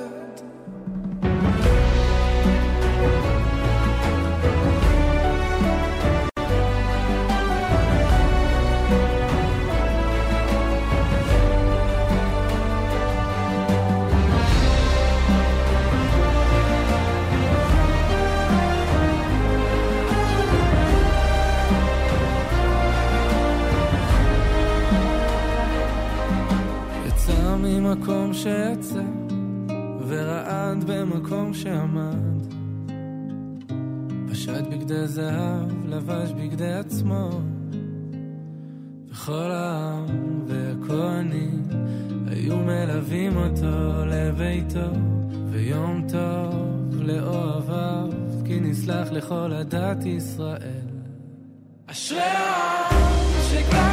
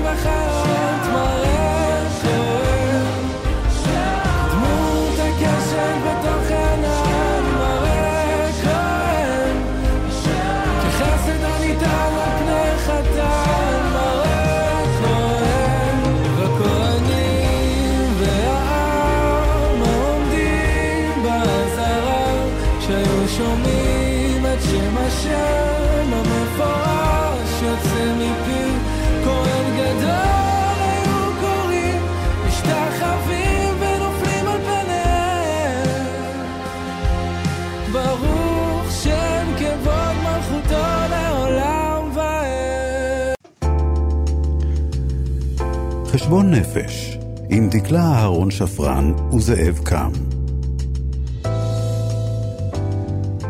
שעה שנייה של אה, חשבון אה, נפש, שוב שלום ובוקר טוב אה, דקלה אהרון שפרן, שלום זאב. מה שלומך? אה? חתימה טובה. גמר חתימה טובה שוב, כן, אנחנו כבר, מה, מה שנקרא, ממשיכים את החשבון נפש. שאנחנו עושים פה כבר אה, מזה יותר אה, משעה, וגם בשעה הזו אנחנו נבחן אה, ביחד עם מגוון של אנשים איך אמור להיראות חשבון הנפש הציבורי של אה, מדינת ישראל, בעיקר על רקע החודשים האחרונים והמתח העצום שהתפרץ כאן, ונראה כאילו קשה מאוד להחזיר אותו לבקבוק, נכון, דקלה? ממש אה, ככה, אני חושבת שיש הרבה מאוד אה, בעיות, פערים שהיינו מודעים אליהם קודם, אבל השנה הבנו עד כמה הם אולי עמוקים יותר ממה העוצמה שחשבנו. העוצמה שלהם. העוצמה שלהם. כן. אנחנו נהיה פה מיד עם uh, מגוון של אנשים מעניינים, כמו פרופס, פרופסור אסא כשר uh, וגם פרופסור יפעת ביטון. בהמשך נדבר עם uh, מייסד מועצת יש"ע ישראל הראל, ולקראת סוף התוכנית אריאל הורוביץ. כן, הזמר. האומן, הסופר אריאל הורוביץ, בנה של נעמי שמר, ואדם בזכות עצמו כמובן. אגב, זה רק אני או שנעמי שמר באמת כל כך חסרה דווקא היום? היא חסרה תמיד. אבל הקול הזה, הצלול, הבריא שלה, שיכול היה לסייע להרגעת האווירה הציבורית כאן, את לא חושבת? אני חושבת שיש לנו הרבה נוסטלגיה לדברים שהיו פעם, והיא מסמלת מותר. בינינו, בוודאי, מומלץ אפילו. אני חושבת שהיא מסמלת בינינו את הישראליות אה, של פעם, את המקום הזה של החיבור, את היכולת להפתיע, אולי להגיד אה, לא את מה שהיינו מצפים שהיא תגיד. היום הרבה פעמים בן אדם פותח את הפה ואתה יודע בדיוק מה הולך לומר, במדויק. אתה מחייך. כן, נכון. אמ, את יודעת, בשעה הקודמת אנחנו פתחנו, את סיפרת על הדקות הראשונות שאחרי צאת הצום, נכון. עם המוזיקה המיתולוגית אה, שמושמעת ברדיו, ומה קורה אצלכם בתוך הבית, או מה קרה כשהיית יותר צעירה, אבא, אימא, ההתארגנות שאחרי.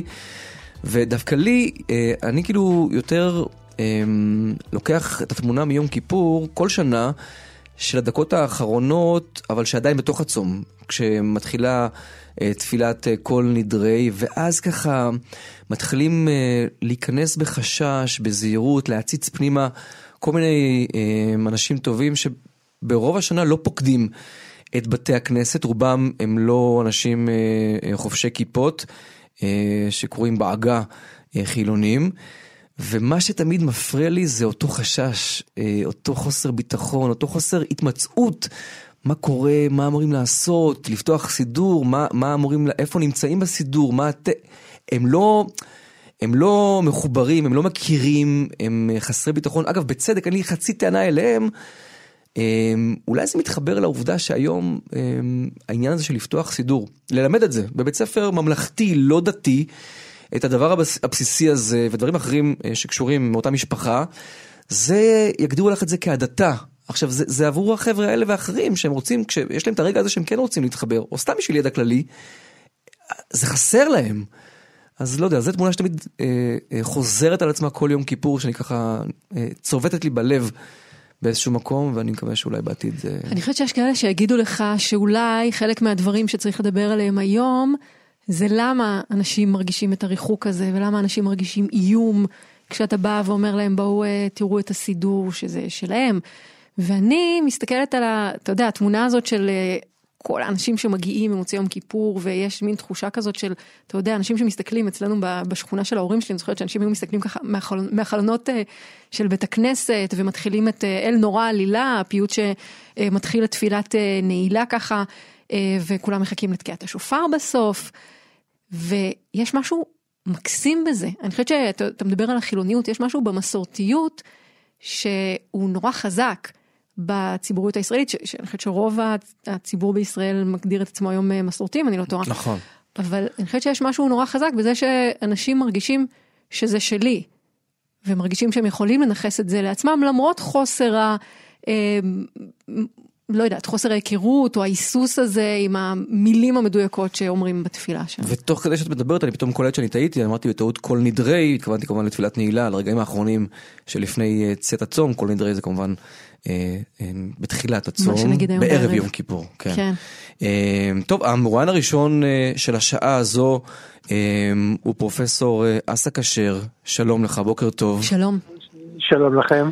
אה, פרופסור לפילוסופיה באוניברסיטת תל אביב, אה, ממחברי אה, הקוד האתי בצה"ל, גם חתן פרס ישראל.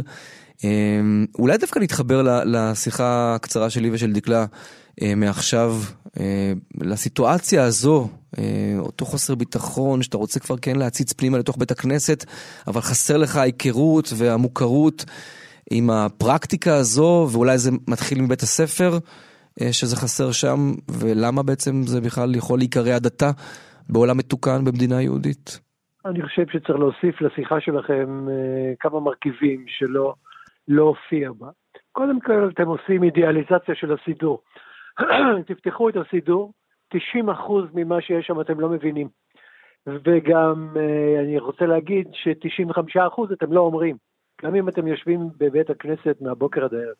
כן, אבל אתה יודע, זה לא הסידור והתפילה כשלעצמה, זה יותר המקום הזה בקודקס הישראלי-יהודי, ומקום, אתה יודע, של המסורת שנמשכת דורות של דורות אחורה. אתם הדבקתם את זה לסידור, הסידור הוא באמת טקסט שלא מתאים, לא מתאים למה, לרחשי הלב שאתם משמיעים. הדבר החשוב הוא שבשביל לקרב אנשים, אל אה, המסורת של, אה, של העם היהודי, צריך להיות מסוגלים לחשוב על מרכיבי המסורת כמרכיבים של תרבות ולא של דת. כשאנשים אומרים ברתיעה, אפילו בסלידה, אתם מנסים לעשות פה הדתה, מפני שהם חושבים שברגע שהם אה, מתעניינים בפיוט כזה או אחר, אז כל הדת היהודית עם כל המנהגים שלה וכל הרבנים שלה וכל דבר שקשור בה, ככה יורד עליהם, נוחת עליהם. אבל זאת היא טעות שהם טועים מפני שהשאר מטעים אותה. בעצם כשמדברים על יהדות כתרבות, מדברים על מבחר, המבחר האדיר, העצום, הנפלא של טקסטים שנוצרו בתולדות הדת היהודית, עד לפני 300 שנים כולם היו דתיים, אבל זה כבר מאות בשנים, יש לא מעט אנשים שרואים את עצמם בני העם היהודי ולא בני הדת היהודית, והם רוצים מבחר של הטקסטים האלה. כשאתם מסתכלים במשהו בנקודת מבט תרבותית, כמו שהולכים למוזיאון. כשאני הולך למוזיאון אז אני לא לומד בעל פה את השמות של כל התמונות, אני עושה לעצמי מבחר של התמונות שמעניינות אותי. גם כאשר מדובר על התפילה ביום כיפור או בראש השנה, או אחר כך בסוכות, ואחר כך בליל הסדר, בכל, בכל חג כזה, בוודאי שזה נוצר במסורת הדתית, אבל הרבה מאוד אנשים רוצים להתייחס לזה כחלק מהתרבות שלהם. בצורה יותר גמישה, יותר חופשית, עם פרשנות יותר רחבה, בלי... אבל לא, לא הבנתי, פרופסור כשר, מי, מי מונע מכל אחד להחליט איך הוא מסתכל על זה כמו שהוא רוצה? כלומר, אמ, איך, איך קרה שפתאום אה, לדבר על אה, סתם אה, תוספת שעות תנ"ך בבית הספר בהכרח, בבית ספר אגב חילוני, כלומר לא יהיה פה איזשהו רב שילווה את זה ומה שנקרא יבדוק ציציות ויראה שמה שנקרא עובדים לפי ההלכה, לא, נטו לדעת, להכיר, להיחשף. עד לא מזמן היו פה מנהיגי מדינה שכל נאום שלהם תובל אה, בפסוקים מהתנ"ך, באירועים מהתנ"ך, בשמות מהתנ"ך, וזה לא, אף אחד לא ראה את זה כאיזשהו משהו שהוא אה, בהכרח קשור להלכה, אלא זה נטו הדבר שאתה מדבר עליו, התרבות שלנו, למה, למה זה היום אה, בהכרח נתפס כמשהו אחר? אוקיי, okay, יש שתי תשובות לשאלה הזאת, שאלה טובה וחשובה, יש שתי, שתי תשובות. קודם כל, תקשיב לשיח הדתי שמתחולל בימינו. תקשיב למנהיג מפלגה שאומר שהוא רוצה שזאת תהיה מדינת הלכה. תקשיב לאלה שבתחומים מסוימים של החיים, כמו גיור וכשרות ורכבת בשבת ובכל מיני מקומות נוספים, הם בעצם באים עם ההלכה. ואנחנו מסתכלים על יום הכיפורים שאנחנו נמצאים בפתחו, מה היום הזה מסמל עבורך? אני חושב שככה ברמה של יהדות כתרבות, יום הכיפורים מסמל את הרעיון של חשבון נפש. וחשבון נפש קודם כל ברמה האישית, שביני לבין עצמי, שאף אחד לא שותף לה, שאולי אף אחד, אני לא משמיע אותה אפילו בקול באוזני עצמי. אני רוצה להסתכל על הצורה שבה אני חי ולחשוב עליה מחדש. עכשיו, אני לא צריך לחשוב ברמה הגדולה אם אני רוצה להחליף מקצוע ולגור בעיר אחרת.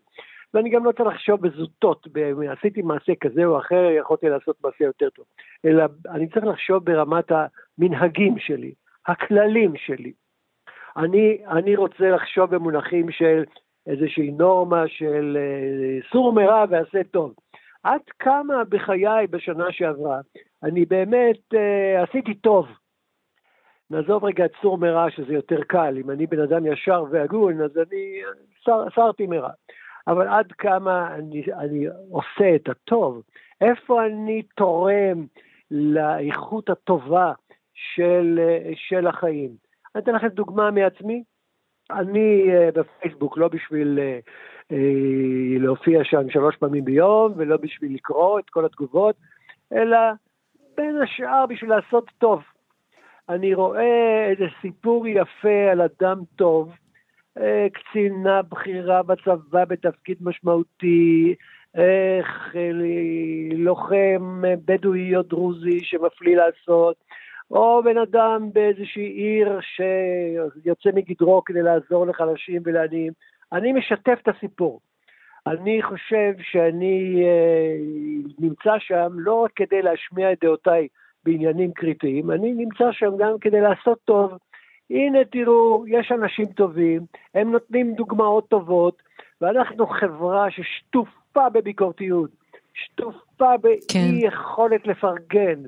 ואני רוצה לעשות טוב על ידי שאני אפרגן בכל הזדמנות למי שמעורר בי התרגשות. אבל אתה יודע, פרופסור. כשר, אני חושבת על הדברים האלה, ואני חושבת על המקום שלך כאיש ציבור, חתן פרס ישראל, ואני יכולה להגיד, אבל מי שאתה לא רוצה לפרגן לו, אולי ביום הזה צריך גם לחשוב על הדברים שאולי אתה אומר כשאתה מבקר בחריפות, אפשר להגיד בשנה האחרונה גם את הרפורמה המשפטית, גם את הציבור החרדי. אמרת אי אפשר לסבול את הטפילות החרדית, אלה דברים שהיו מאוד מאוד קשים. נכון, אני, ואני אה, עומד מאחורי הדברים שאמרתי. אני חושב שיש לנו, יש לנו תופעה חרדית חדשה. אנחנו מתכחשים לזה וקונים את הסיפורים, את, סיפורי את הסיפורים הכוזבים בקשר להתנהגות חרדית מזה מאות רבות בשנים. אין לנו התנהגות חרדית כזאת מזה מאות רבות בשנים, ואפילו בימינו אין לנו התנהגות חרדית כזאת בארצות הברית ובבלגיה, מקומות שיש בהם ריכוזים של אנשים חרדים.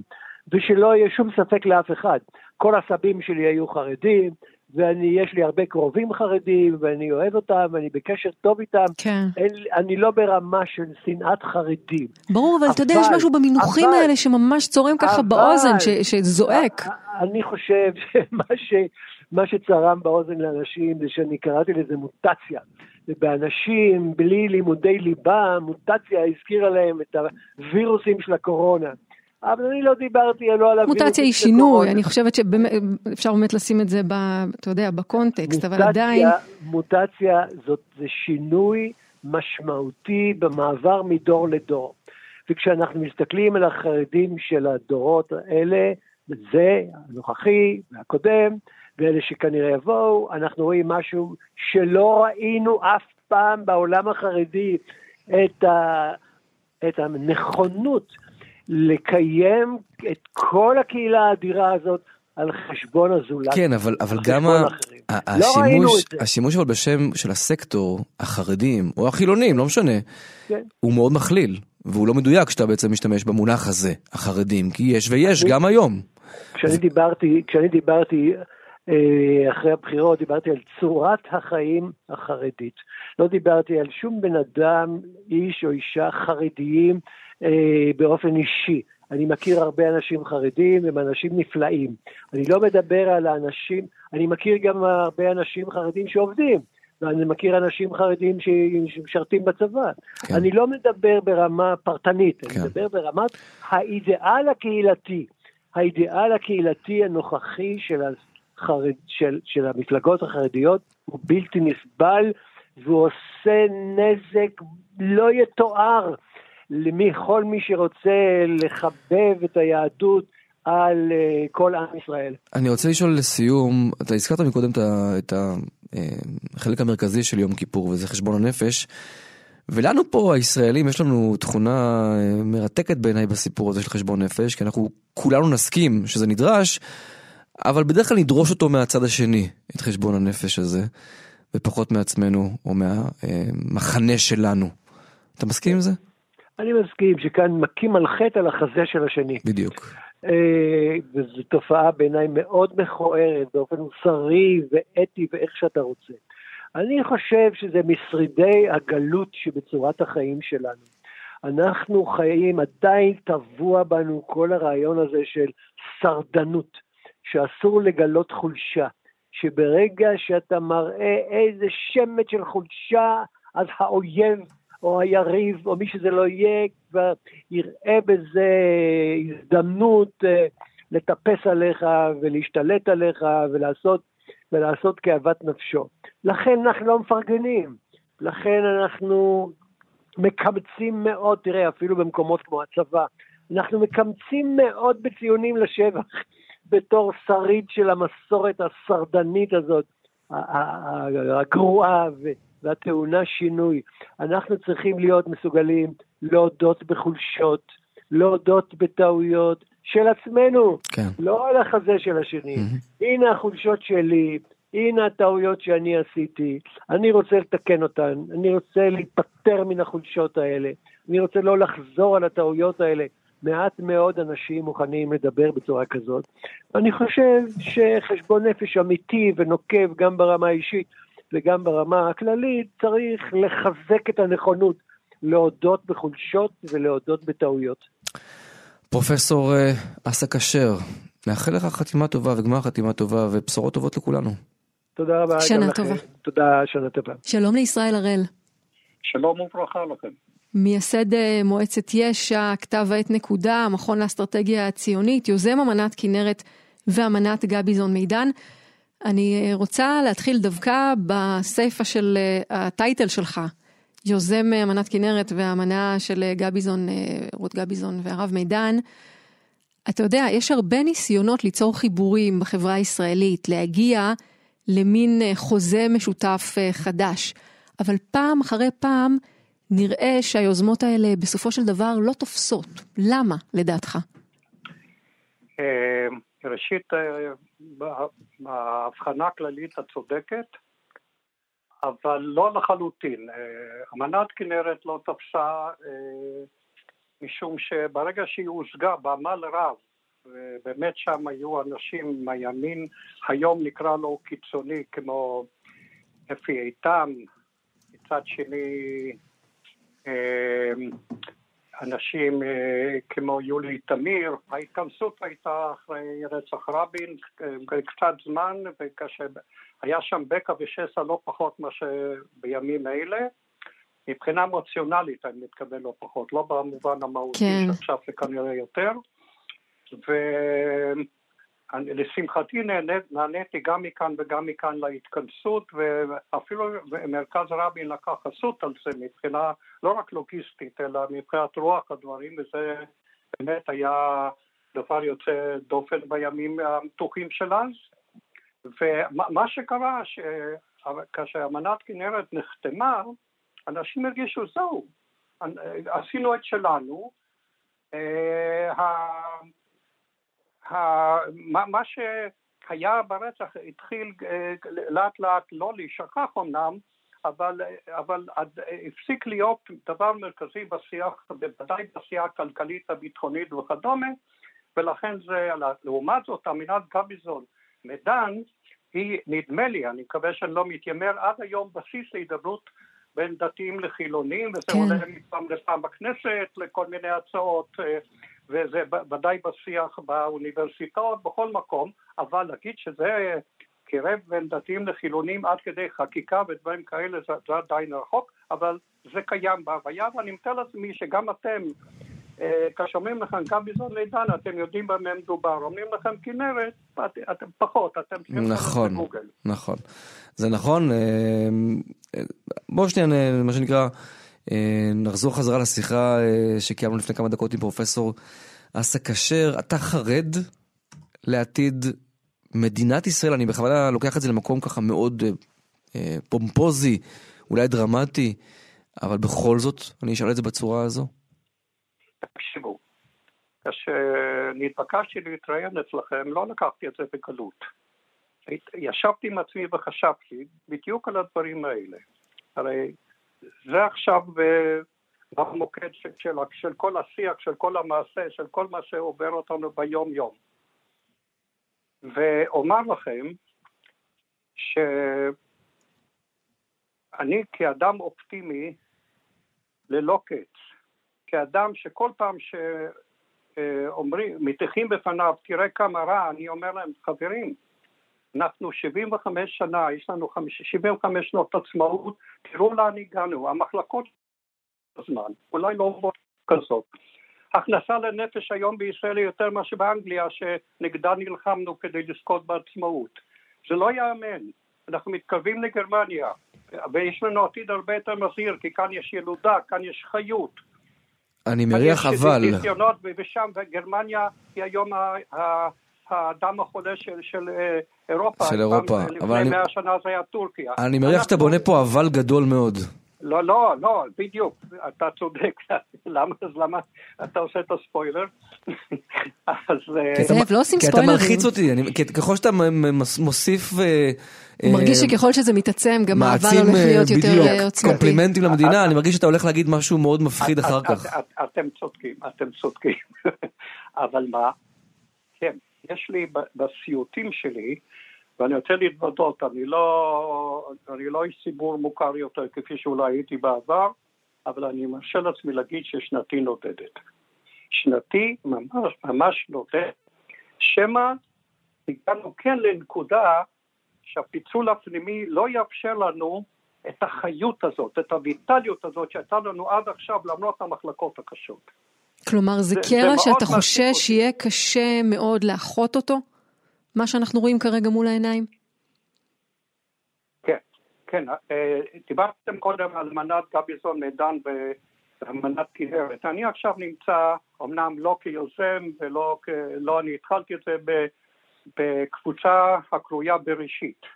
ויש שם אנשים, טייסים מ-555, ויש שם רבנים, ויש שם הכל מכל כל.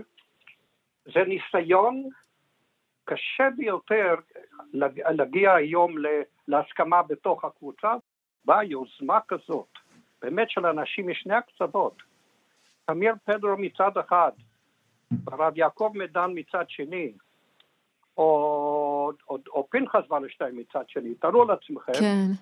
לעצמי אני לא נותן ציונים, הצליחו לחתום על אותו משאר, על, על, על אותה קריאה, בעיניי, מבחינה מהותית, חדשותית, כי בכל זאת אני גם איש תקשורת, אני חושב שזה לא נופל מכל מה שהפינג פונג שבימים אלה מתהווה בציבוריות. כן, זה נכנס נראה לי לחשבון נפש, אה, זאב, שדיברת עליו לא, אה, מוקדם יותר של התקשורת כן. הישראלית. אבל אה, ישראל, אני יכולה לשאול, אם אפשר, בן כמה אתה? בעוד חודש ימלאו לי 85. עד 120 בבריאות טובה. מזל טוב. ומהמקום הזה, ואיש שבאמת, אני חושבת שאם אפשר להגיד את זה, קורותיו שזורות בהיסטוריה הישראלית אה, החדשה. אה, עם פרספקטיבה, אני חושבת על אירועים שהיו אה, מאז קום המדינה. מה אתה יכול לומר לנו ביום הזה, ערב יום הכיפורים, שאולי ייקח אותנו מהרגע הזה ומעכשיו, ויעזור לנו להסתכל על הדברים בנקודת מבט יותר רחבה, אולי קצת יותר אופטימית. התחלת לדבר על, על הדברים uh, קודם, אם מסתכלים על הדברים לא בנקודה הזאת עכשיו של שנת 2023. או במילים אחרות, איך עוברים מלחתום על אמנות לחיי מעשה אחרים uh, ומחברים יותר. תראו, אני לא רוצה לזייף, אני יכול עכשיו להתחיל במילים גבוהות וישמעו אולי אפילו טובות, אבל אני, אני לא רוצה להיות מלאכותי.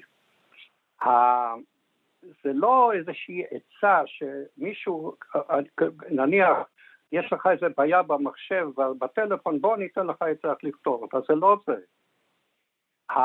כדי שנשוב לעצמנו, ויש מה לשוב, כלומר זה לא שתמיד היה רק כך, ועכשיו, ועכשיו אנחנו אה, צריכים אה, קצת לצאת ממנו, לא, פעם היה טוב, אני מאמין שהיה טוב, ואתם יודעים מה? אני גם מאמין שהיום הטוב עולה על הרע. הקרע, אבל לא ייתכן, צריך איזשהו מעבר של מצב רוח לאומי. אני כן. חושב שיש כאן יותר עניין פסיכולוגי מאשר מעשי, יש יותר עניין פסיכולוגי מאלה שחושבים שהולכת מחר להיות דיקטטורה ומחרתיים כבר אתם לא תוכלו לשדר יותר כי ישימו יד על, על הרשת ב' או, או על התאגיד או או מצד שני שמי יודע מה יתחולל כאן אם, אם המחאה תנצח, אז uh, מחר הולכים להחזיר את, את ארץ ישראל ולפרק את היישובים. הפחדים, צריך פשוט להסיר פחדים. ואני, וזה השלטון יכול לעשות, להסיר חלק מהפחדים באופן אמיתי. הבעיה היא שהשלטון הנוכחי נקלע למצב שגם אם הוא באמת מתכוון לדברים טובים, כבר לא כן. מאמינים לו, ואני לא רוצה להרחיב בזה.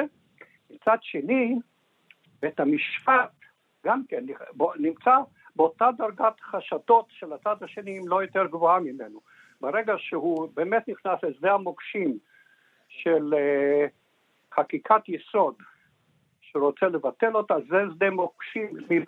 פשוט, אני חושב ש, שמי שתומך בזה לא, לא מבין עד כמה הצד השני פוחד, כמו שהוא פוחד מדיקטטורה ו, ודברים איומים כאלה מצד הממשלה, הצד השני פוחד מדיקטטורה של בג"ץ, ואת הדברים האלה, לה- להערכתי, כן ניתן לפתור.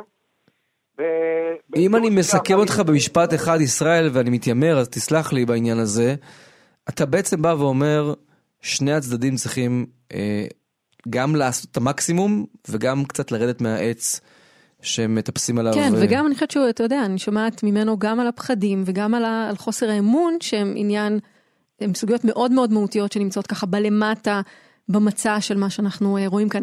ישראל הראל, אה, מייסד מועצת יש"ע, המכון לאסטרט, לאסטרטגיה ציונית, יוזם אמנת כנרת ואמנת גביזון מידן. תודה רבה לך שדיברת איתנו, גמר חתימה טובה. גמר חתימה טובה לכם ולכל בית ישראל. אמן, שנה תודה רבה. טובה. אגב, דקלה, זה הזמן לסלוח. פרופסור יפעת ביטון, גמר חתימה טובה. חתימה וכתיבה טובה לשניכם. את אה, פרופסור למשפטים אה, וגם נשיאת אה, המכללה האקדמית אחווה, ואני דווקא רוצה להתחיל איתך מהמקום הזה של המשפטנית, ואחרי השמונה, תשעה חודשים האחרונים שעוברים עלינו, על כל עם ישראל, עם אווירה אה, לא פשוטה, ואני ככה עדין כשאני כן, מגדיר את זה ככה. נכון.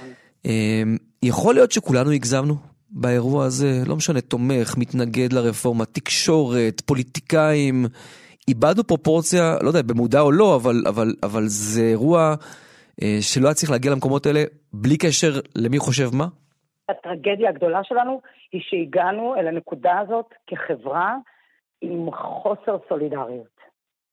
זאת הטרגדיה שלנו, וזאת התשובה שחסרה לנו אה, כחברה, וזאת, זה חשבון הנפש שהייתי מציעה לנו כחברה אה, לעשות. ובהקשר הזה אני חושבת ש, שיש אה, קשר הדוק אה, גם לעולם המשפט, גם לעולם ההשכלה הגבוהה, גם לעולם הפוליטיקה, כלומר, אף אחד מהמרחבים האלה לא טמן את ידו בצלחת, ואנחנו הגענו אל הנקודה הקריטית הזאת כשאנחנו, אה, אה, כל כך חסרה לנו, אם יורשה לי, אחווה, אה, שתאפשר לנו לצלוח אתגר כל כך גדול, כל כך מטלטל, בלי שניקרע לגזרים. ובמובן הזה, אני מסכימה איתך לחלוטין עם האמירה שיש פה איזושהי הגזמה. הגזמה ב, בנקודה שבה בעצם הסיפור הזה מנקז לתוכו את כל אי השוויון, אי הסולידריות, התחושה של אה, קבוצות, אה, אה, שהחברה הישראלית בנויה בהרבה מובנים מקבוצות קבוצות שחוות אה, אה, חוויה קיומית אה, שונה. זאת אומרת, יש בעצם. מצע, יש קרקע שהתהוותה הרבה מאוד שנים בדרך למה שאנחנו רואים כאן בשנה האחרונה. את אמרת בכנס אה, השנה שהמסורתיות צריכה להיות היסוד המארגן של מערכת המשפט והיא יכולה לחלץ אותה מהמלכוד. מה זה אומר? מה שזה אומר זה שבאמת אני מחפשת איזה שהם אה, אה, יסודות בתוך ההוויה הישראלית, לא רק בתוך עולם המשפט והדעת האקדמי וה... וה אה, אתם יודעים, העקרוני יותר, אלא באמת בתוך המציאות הישראלית. מהם הדברים, איזה ערכים אנחנו יכולים להתארגן סביבם שיכולים לסייע לנו לצאת מהמיצר הקשה הזה שנקלענו אליו. ואני חושבת שמסורתיות, שמה שהיא מגלמת זה באמת איזושהי, אה, מצד אחד התקדמות חברתית, כי זה כוחה של המסורתיות, שהיא לא בולמת את היכולת להתקדם הלאה, להתחבר אה, למודרנה, למציאות אה, מן הצד האחד, כן, אם אני חושבת לרגע על, ה, על הסיפור אה, של מסורתיות, נגיד בתוך המסורת המרוקאית, שאני מגיעה גם ממנה, לא רק ממנה, אבל גם ממנה, איזושהי יכולת מן הצד האחד לאפשר לקבוצה, לחברי הקבוצה, הקהילה, אה, להתקדם מן הצד אחד, מצד שני לא לשכוח מניין הם הגיעו, מהם היסודות שמחברים אותם לזהות שלהם כיהודים, כחלק מקהילה שבה לאנשים אכפת האחד מהשני, הם לא רק אינדיבידואלים שחיים זה לצד זה וזהו, אלא חיים בחיבור עמוק האחד לשני.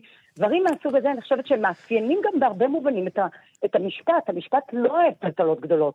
המשפט הוא כזה שהיכולת שלו להחזיק שינויים היא נובעת מזה שדברים, ששינויים אה, מוחזקים לאורך שנים, בהסכמה רחבה, שהם נבחנים שוב ושוב. כן, זה מעין גמישות שחייבת לא, להיות אבל, שם אבל, בעצם. אבל, אבל, זה לא, אבל זה לא נכון, בגלל שכשהתחילו השינויים הגדולים במערכת המשפט לפני אה, כמה, אה, 30 שנה, אותה מהפכה חוקתית, אני לא בטוח שהם הגיעו מתוך אותה הסכמה רחבה שמישהו בהחלט, בהכרח חיפש אה, אה, בחברה הישראלית, בפוליטיקה הישראלית, הם קרו והם די קרו ממקום שהונחת מלמעלה, ואז גילינו בדיעבד שזה קרה. אה, וזה היה האירוע המשמעותי הראשון.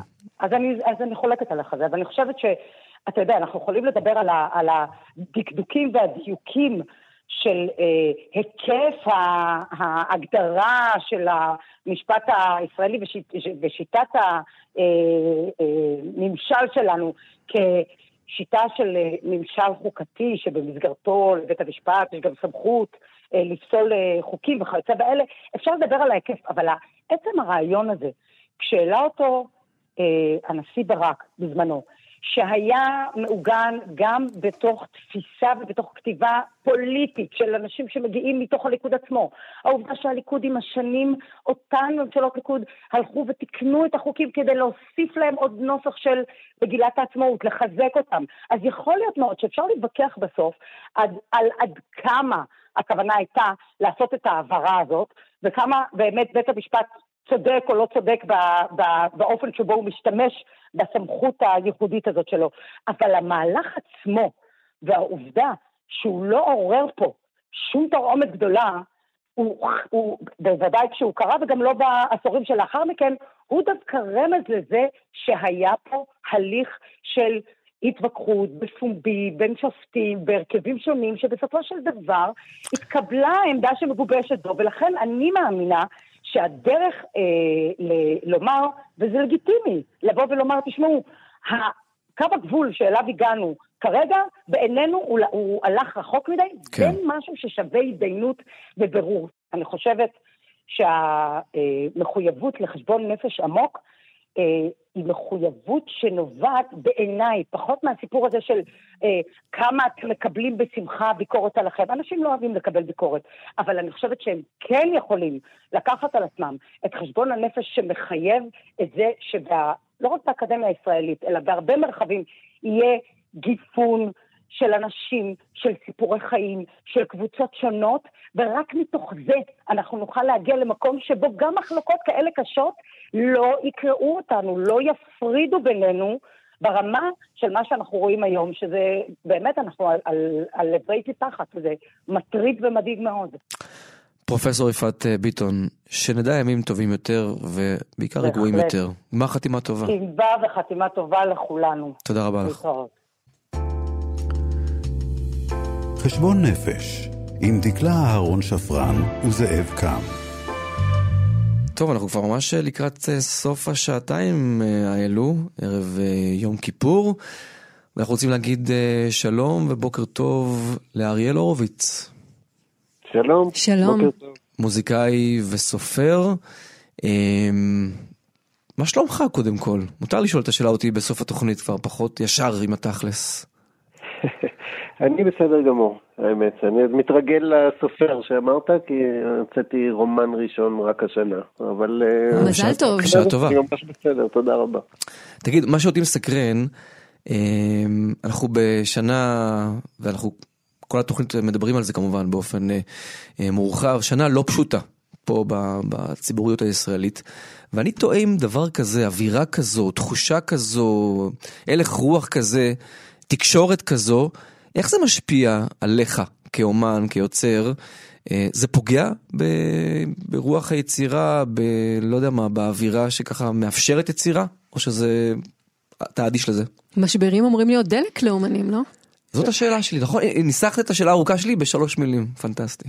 יפה. אומנות. אז, אני חושב, קודם כל, האומנות מגיבה uh, לאט, בדרך כלל. היו לי מקרים בחיים, כמו נניח בשיר אה, 20 אלף איש, שכתבתי... על שון. אה, בעקבות, כן, על שון כרמלי. שון כרמלי, כן. נכון, שבאמת זה היה מין אה, תגובה מהירה כזאת. נאמר למאזינים שלנו חייל אה, בודד שנהרג במהלך אה, מבצע צוק איתן. נכון. אבל באופן כללי אני חושב שקורה משהו מאוד מאוד אה, עמוק. הדבר שאני הכי מרגיש אותו זה כאילו שאיבדנו את אה, תודעת הנס. זאת אומרת, יש... אה, אנחנו חיים בתוך נס. כל הדבר הזה שנקרא שיבת ציון זה חתיכת פוקס לא נורמלי. זה כאילו לקלוע סל מחצי מגרש, כמו שג'אמצ'י פעם עשה. כמו נס ג'לגיריס, אתה אומר, לפני מלא שנים. בדיוק, יפה. אז, אה, ואני באמת חושב, זה הדבר שהכי כואב לי. זאת אומרת, אם אתם שואלים אה, מאיפה, מאיפה, איך זה מתחבר ליצירה, אני לא יודע, מפני שבאמת יצירה זה דבר שמגיב לאט בדרך כלל. אבל, אבל זה הדבר שהכי כואב לי. זאת אומרת, הדבר הזה שהוא היה חיבור מאוד מאוד חזק, הנרטיב המשותף של כולנו, הוא כרגע, אני, אני פחות מרגישים אותו, הוא כאילו מתפורר. אני חושבת על זה אגב, שגם... דובי גל כלה סלים מחצי מגרש כל הזמן, אה, בסרט ההוא. אני אתעלם ברשותך מההערה הזאת. ובשמחה. אני חושבת אבל, אריאל, שגם ביצירה שלך אתה במידה רבה איש של חיבורים, גם אה, בתוכן, כלומר בעולמות, הרבה פעמים אה, שילוב של אה, פרשנות אה, לפרשת שבוע ושיר אה, שנכתב במהלך אה, מבצע צבאי, וגם חיבורים מוזיקליים יחד עם הרבה מאוד יוצרים. ואפשר להגיד אולי שמה שחסר לנו היום הכי הרבה זה, זה העניין הזה של החיבורים. השאלה היא, מה לדעתך בתור אה, אומן, בתור איש רוח שגם אה, מופיע הרבה, מה המפתח לחיבור הזה, לגשר בין חלקים שונים בחברה הישראלית? תראי, יש לי שיר שנקרא, לא, לא לי, ללאה גולדברג, אני רק הלחנתי. אה, שיר שלה שנקרא גם השנה. שזה, אני אנסה רגע בעל פה, כי זה, זה נורא מצחיק, אני יכול לשיר אותו 200 פעם בהופעות, ואז לדקלם אותו זה משהו אחר לגמרי. אתה יכול לדקלם לנו אותו עכשיו? כן, כל שנה ושנה מוריק הדשא, ועולה החמה ויורד המטר. כל שנה ושנה אדמה מתחדשת, מלבין נחצב ומזיב והדר. כל שנה נולדים אנשים לרוב, לדמעות ולשחוק, לאחווה ושנאה. יש מישהו הרוצה רק טוב גם השנה. מקסים.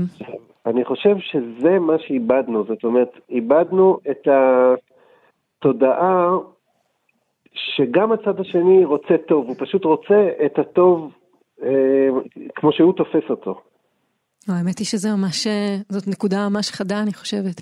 כי אנחנו מסתכלים על הצד השני, ועם הזמן המרחק הפך להיות עוד יותר ועוד יותר אה, גדול, והצד השני כבר נראה כזה מטושטש, ורק אנחנו רואים כזה את הסיסמאות שמופיעות מעל הראש שלו. אגב, זה, זה, בחיים עצמם זה לא באמת ככה, כי תחשבו שנייה על, מקום, על מקומות העבודה שלנו, אתה אולי פחות, יש לך מקום עבודה שאתה הולך אליו בבוקר וחוזר אחר הצהריים, למרות, למרות שגם אתה נתקל באנשים בעבודה שלך. יש לי בלי סוף, אתה חושב? נכון, אני חוזר בי.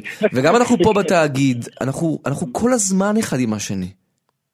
אבל אני כן, אפשר להגיד, יותר ויותר נראה לי, אגב גם בתקשורת, שאנשים מתקפדים ומתכנסים סביב מדורת השבט הפרטי שלהם. הם יראו ערוץ מסוים שמתאים להם, הם יהיו הרבה פעמים בחברה שמשמיעה דעה מסוימת.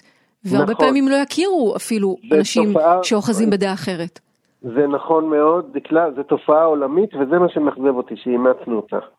זאת אומרת, יש את ה-CNN ואת ה-Sky News הזה בארצות הברית, ובאמת הם, הם מדברים שם בלי סוף על הכיתוב, שזה כבר אה, לגמרי שבטים שכל אחד יש לו מדורה משלו. וזה מה שהתכוונתי בתודעת הנס. לנו אמורה להיות מדורה אחת שהיא אה, בוהקת למרחקים, שזה הסיפור המשותף שלנו, שהוא עתיק הרבה יותר מה-CNN. ו, וברגע שזה לא, לא, לא מספיק בשביל לאחד אותנו, אז קרה דבר גדול וצריך להתייחס אליו. ואני חושב שההתייחסות היא בדיוק זאת. זאת אומרת, אני לא ראיתי השנה אף אחד שעמד עם שלט משום צד שכתוב בו דיקטטורה עכשיו. לא ראיתי דבר כזה. זאת אומרת, יש פה שני צדדים שרוצים דמוקרטיה ומתווכחים איך. אז זה כבר, כבר את זה צריך לראות. קודם כל, מסתבר שאתה רואה את זה, אז יש אנשים שרואים את זה, אני, אני, אני רוצה להאמין שיש כאלה אולי בלי מיקרופון לידם, שגם כן רואים את זה ככה, ובכל זאת אה, מביטים גם על הצד השני שהם לא מסכימים איתו ברמת התוכן, אבל עדיין מזווית בעין טובה. אה, מה שנקרא, אה, אנחנו לקראת סיום, ואתה יודע, זו אולי שאלה טיפה לא הוגנת, אבל אני אהיה לא הגון ואני אשאל אותה בכל זאת. אני באופן אישי מאוד מתגעגע לאמא שלך, זיכרונה לברכה. אה, לא, היא שאלה הוגנת, בכל זאת, אתה יודע, אריאל הוא אומן אה, ויוצר ושמו הולך לפניו, אבל עדיין... לא, לא שאלתי, השאלה היא, קודם כל היא מאוד חסרה, דווקא, היא חסרה כל השנה, אבל דווקא עכשיו, כשצריך את הקול הצלול הזה שיגיד דברים די דומים למה שאתה אומר עכשיו, אמ, מה היא הייתה אומרת על מה שקורה פה בשנה האחרונה, לדעתך? קודם כל השאלה הוגנת, כי אני בן 53 אה, ונפטרתי מכל התסביכים. אתה יכול לשאול אותי על אמא שלי כמה שאתה רוצה, זה כבר לא גיל לתסביכים. אפרופו התבוננות אה, פנימית והסתכלות, כן. אה, אז השאלה הוגנת, אבל התשובה היא שאמא הייתה בן אדם נורא נורא מפתיע, ומאוד קשה היה לדעת מה אה, היא הולכת, לזה גם היה... אגב, עוד פרט שהוא מאוד אה, מרענן עכשיו, אני חושבת שזה משהו שחסר לנו מאוד, אנשים שמפתיעים בדעות שלהם, ואי אפשר לנחש מראש מה הם יגידו מהפוזיציה. נכון, אז, אז היא הייתה מאוד כזאת.